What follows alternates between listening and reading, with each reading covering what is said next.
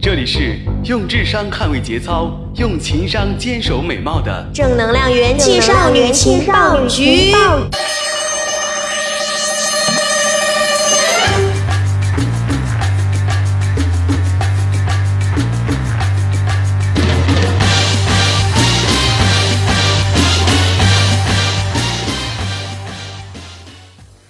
嘿，我是元气少女主播大宝。双十一刚过，双十二又要来了，你的钱包君还好吗？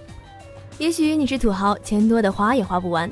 那么，请在收听页面上往下拉，直到看到一个黄黄的写着“赏”字的按钮，狠狠地按下去。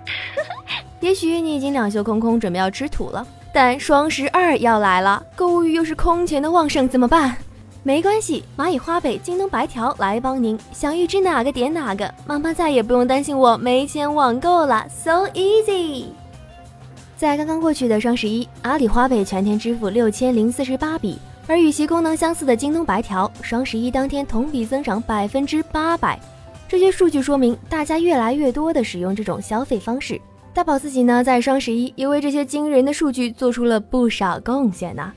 蚂蚁花呗和京东白条都属于一种信用借款，相当于信用卡赊账消费，先买东西再还款。那蚂蚁花呗和京东白条究竟哪个更划算呢？来来来，让我们点开收听页面的声音简介那一栏，我们会看到一张关于蚂蚁花呗和京东白条的区别图。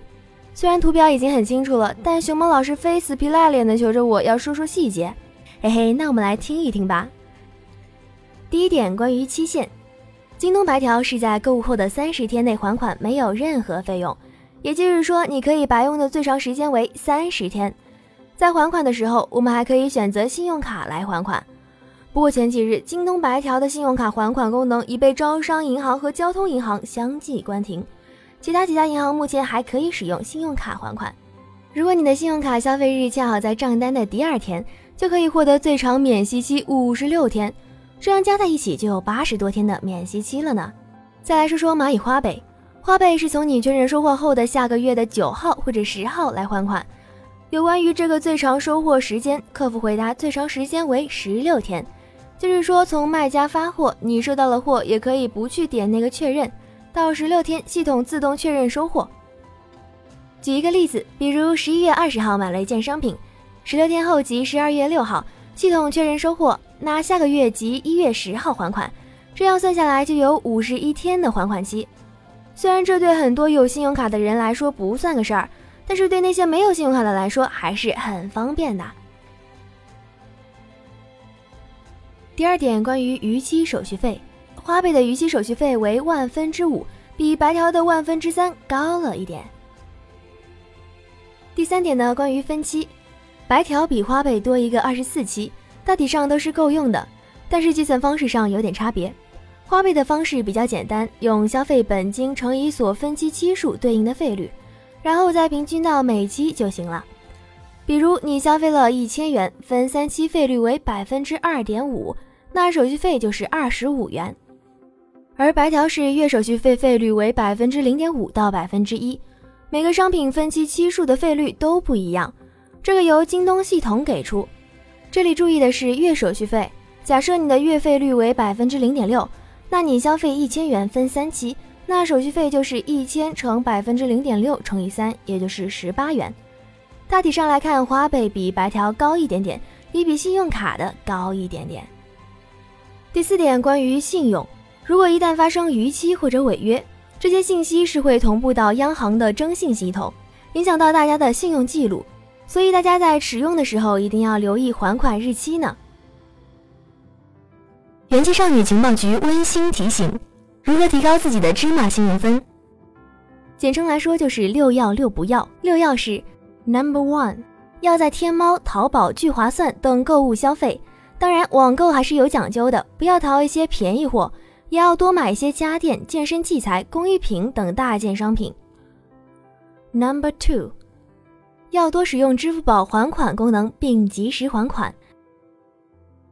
Number three，要多用支付宝转账。支付宝用户之间的人脉关系是建立在转账、代付等金钱基础上。如果你与朋友间经常保持着大金额的往来关系，那么信用分也会高出不少呢。Number four，要多在支付宝上买理财产品。目前支付宝上不仅有余额宝，还接入了招财宝，用户投入的金额越大，评分自然也会更高。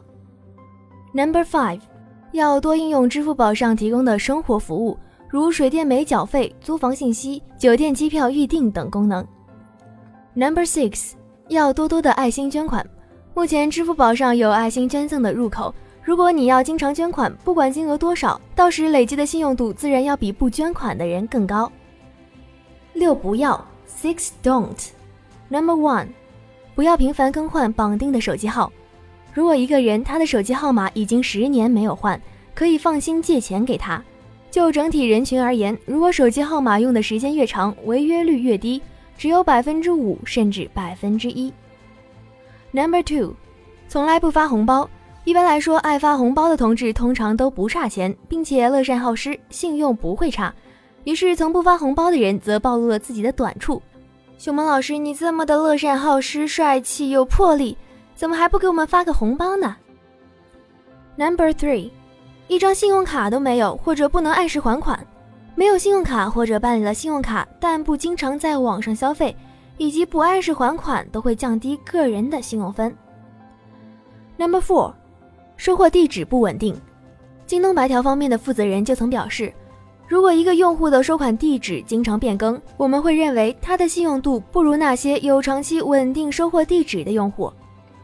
Number five，网购总是不主动收货付款，在网上买东西总是要等系统默认付款，这也不是个良好的信用习惯，所以要记得收到货物之后尽早的主动支付，及时给卖家进行评价。